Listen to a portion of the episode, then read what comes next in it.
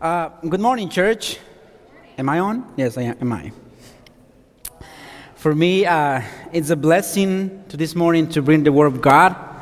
And uh, today we want to be continue with the series of the Second Corinthians. We're going to be talking about uh, chapter three. And the title message uh, for, for this for this morning is Living Letters. I don't know if we have in there in the screen. Okay, there it is.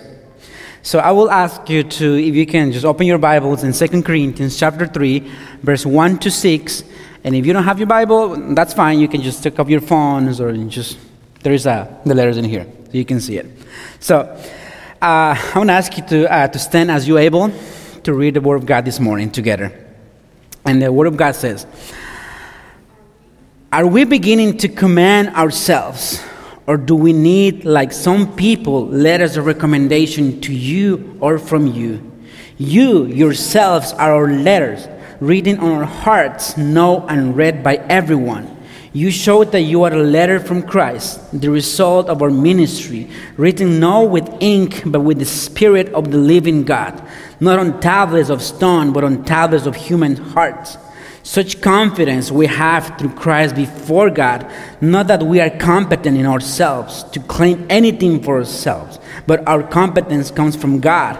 He has made us competent as ministers of the new covenant, not of the letter, but of the Spirit. For the letter kills, but the Spirit gives life."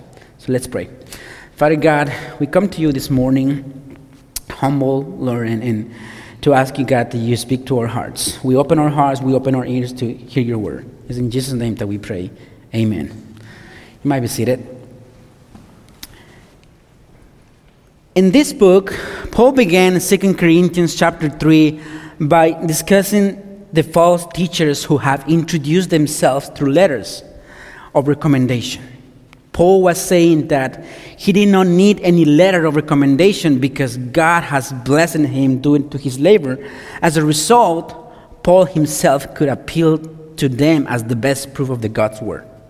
So, but the question is, why did Paul feel the need to speak these particular words to the believers in Corinth? Why did he ask them, "Do we need letters of recommendation to you?" He asked this question because in the early church, there were unknown Christians, people who claimed themselves, themselves to be Christian. They carry letters of recommendation to congregations that didn't know them. And these letters acknowledged their status in their church. So, we still do this today. When someone is looking for a job, and uh, we send like a, a resume, and they always include a letter of recommendation or references. So, it's the same idea, and here's what is happening. So, no, since Paul had already ministered to the Corinthians many times before, he didn't feel it was necessary to present this this. letters to them. So Paul was telling them, like, why are you asking me for a letters of recommendation? Just look at yourself in the mirror, because look at the church. Look, God used me to bring the gospel to you, and you are asking me to letter of recommendation? So the Corinthians asked, asked them for these letters from Paul because they began, they began to doubt the sincerity of his message and ministry. So what made the Corinthians begin to doubt about Paul? Well, if we look back just uh, one verse before this passage in Second Corinthians two seventeen, we can see the reason why they doubted Paul and why Paul said exactly what he did. Paul said, "A lot of people try to get rich from preaching God's message, but we are God's sincere messengers, and by the power of Christ, we speak our message with God as our witness." So, like I said, there were some individuals at that time who were preaching out the gospel to uh, out of personal gain, and deliver uh, watered-down, uh, feel-good messages. So because they knew that people would pay them to say exactly what they wanted to hear. Does that sound familiar to you guys, too, in this time? And so there were those who took advantage of the situation. So Paul wasn't preaching for personal gain, but those who took advantage of the ministry and abused it. Paul, Paul was talking about them. They caused the believers of Corinth to become skeptical of anyone who came among them teaching and preaching. So they started asking for letter of recommendation because of there were some people that they were making profit of the gospel. So in this verse, we can see that Paul wanted to assure the Corinthians that his motives for preaching were sincere. So he stated that the Corinthians were his letters of recommendation and the only ones that he needed. So they were his letters of recommendation. He meant that all he had to do was just judge the result of his former ministry. So basically, Paul was telling them, like, uh, again, as I said, what are you asking me a letter of recommendation? Just look yourself in the mirror, your life, your your your testimony. Like, I, God used me to bring the gospel to you guys, and now that I came, you are asking me for a letter of recommendation? So I don't think it was necessary. People were asking, but we all know already now why they were asking him that. So Paul's defense of his own ministry effort opened the door for a discussion about the Christian witnesses. So let's see in this morning what spiritual truth the Lord led Paul to share with the believers in Corinth. And let's see how we can apply in our lives today about our faith in Jesus Christ.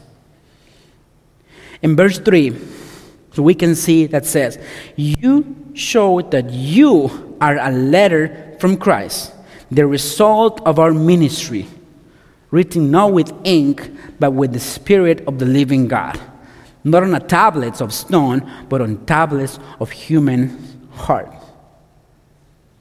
The application for our lives today is that we, as a church, Prairie Creek, we are the letters from Christ. Jesus is writing a living letter to be known and read by everyone.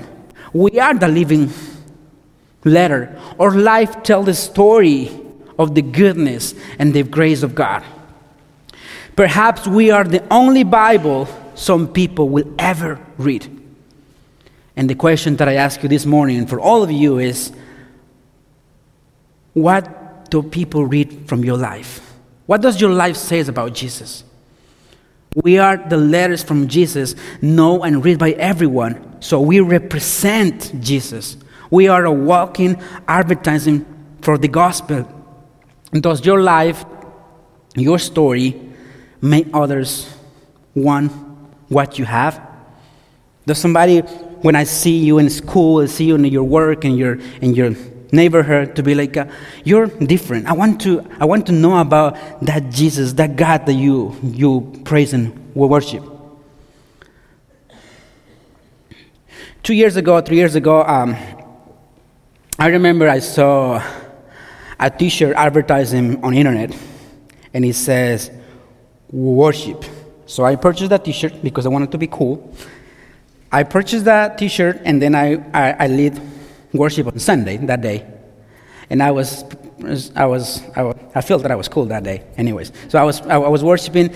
A week after, it was a teenager around fourteen, fifteen years old. He showed up with the same shirt. And I went and asked him to be like, "Hey, that's nice shirt. You look great." And he said, "Yeah, I saw you were wearing it, so I wanted to be like you. That's where I purchased it." And for me, that was not a compliment, to be honest. Like, that was like, uh, I'm not somebody. I, I'm inadequate. To to to you can see me as an example. And this is what the Apostle Paul is saying in here in chapter two, verse sixteen. Paul asks, "And who is equal to such a task?" I hope you feel that way. I felt that way that, that day. When I think that my life is a letter from Christ to be read by every by others, I feel completely inadequate to the task. So did Paul, as we want to see in here. The second point is that God has made us competent.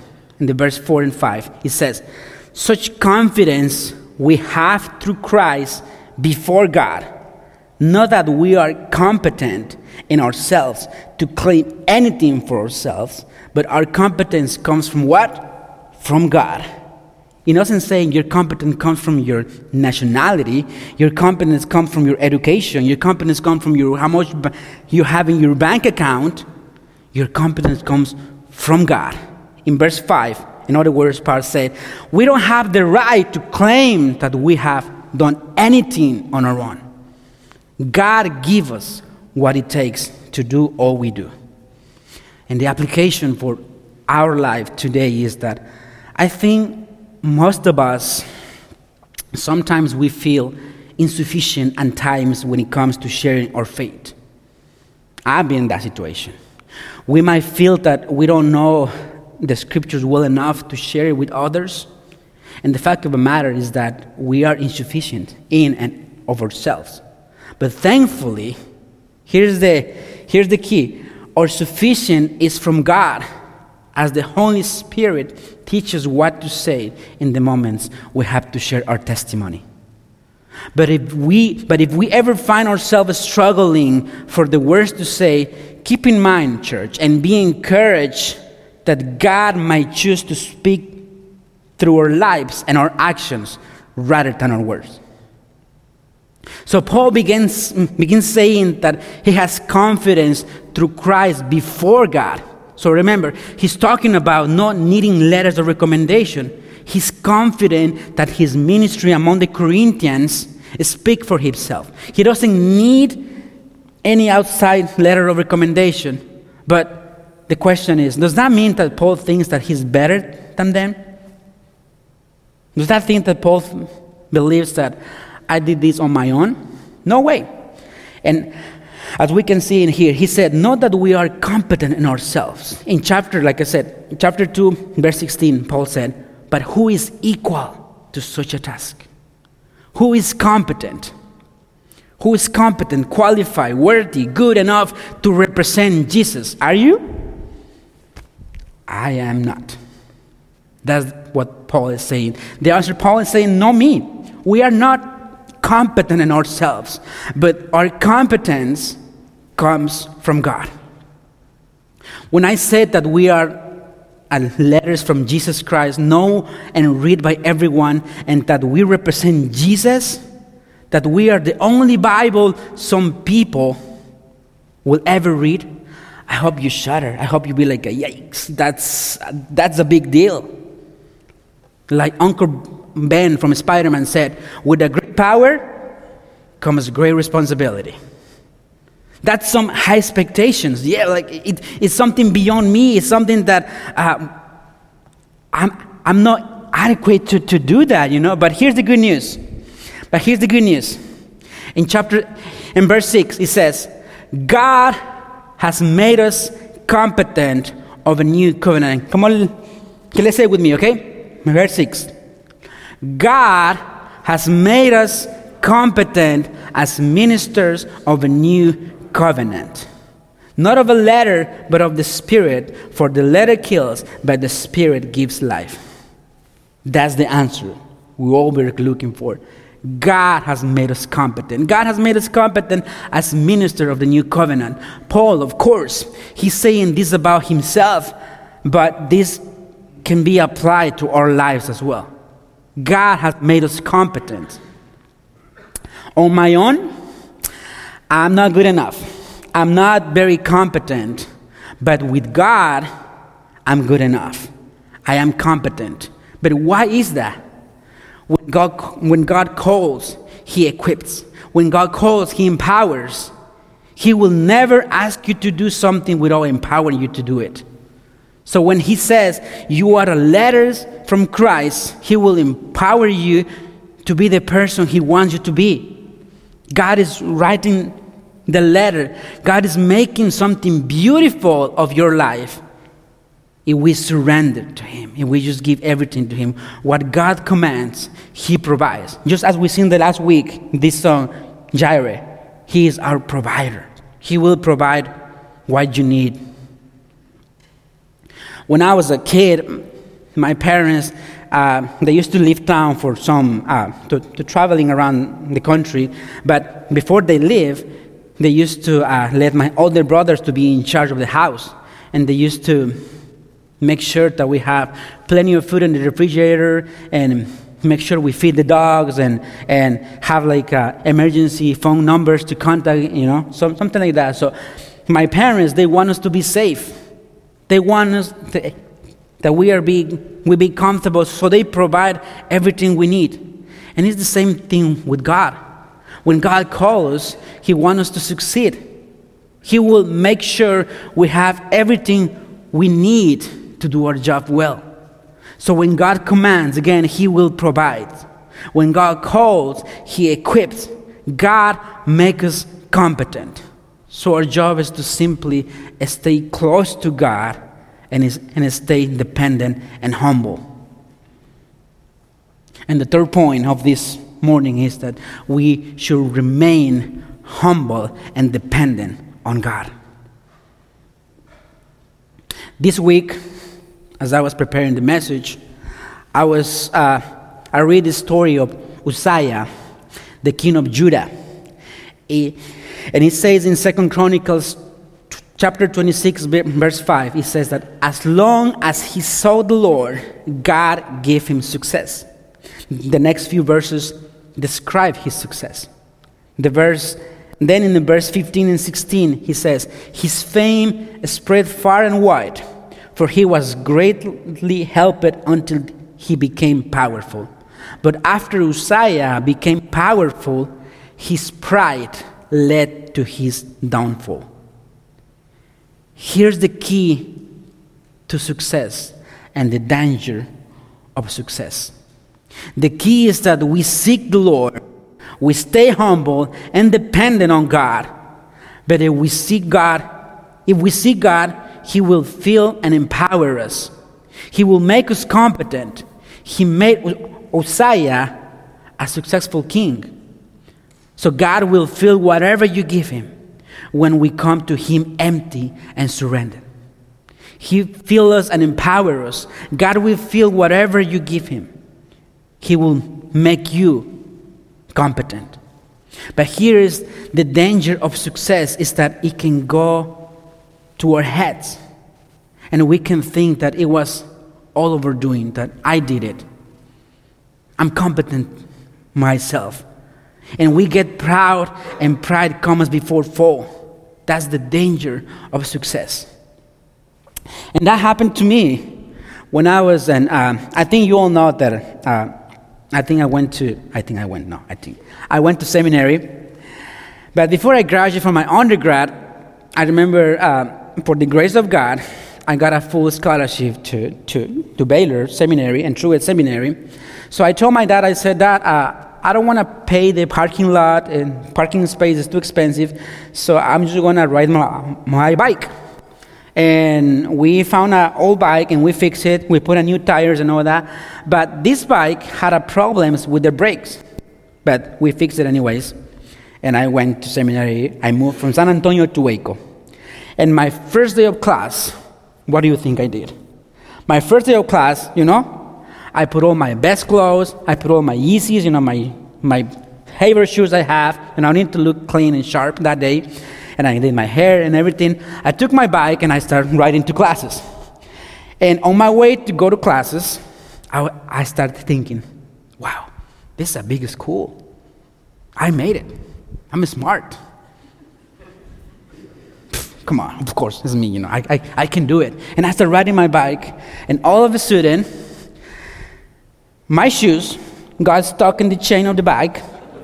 And as I was driving, and I just boom, fall on my face and the ground in front of the library, in front of everybody. You should have seen it. It was dramatic. My, my glasses went over there, my water bottle, my shoes were, and I was on the floor laying down in pain. The only thing I could say is just, God, take me with you, Lord. It was painful, but the only thing I heard that day was my pride. And people uh, approached me like, are you okay? And yeah, yeah, yeah. Just, that's the way I get off the bike. Don't worry about it. I was just parking my...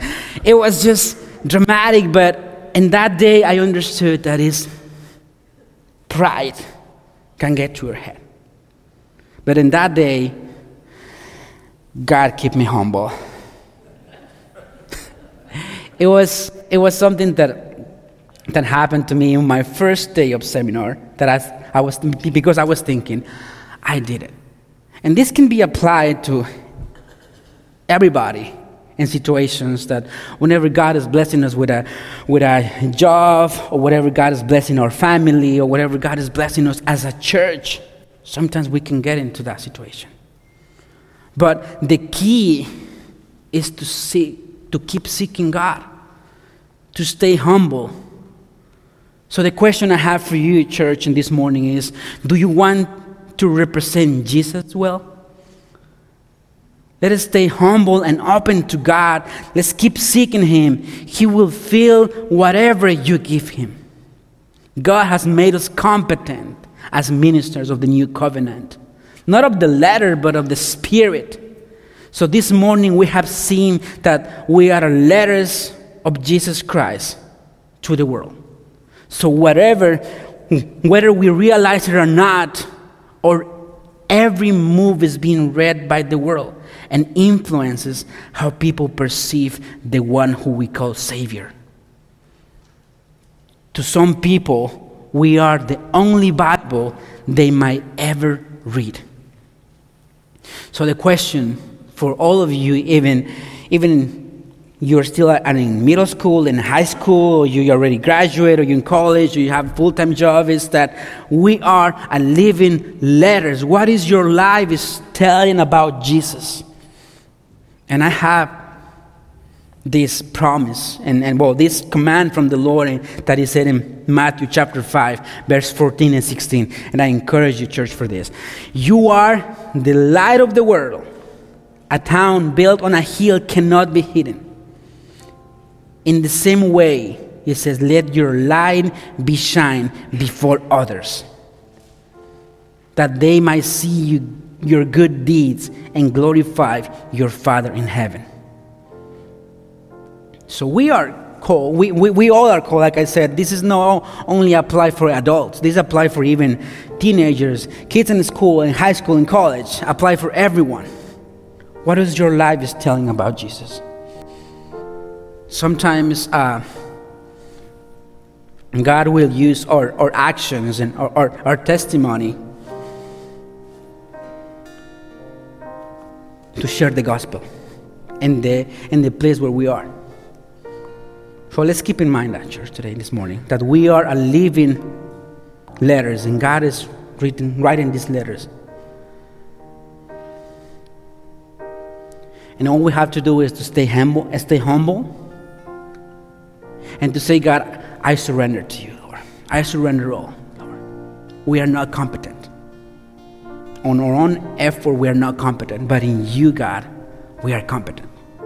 We cannot do this alone, but we, with you, God, we, we can do it. So let's stand and, and sing this song together, I Surrender All.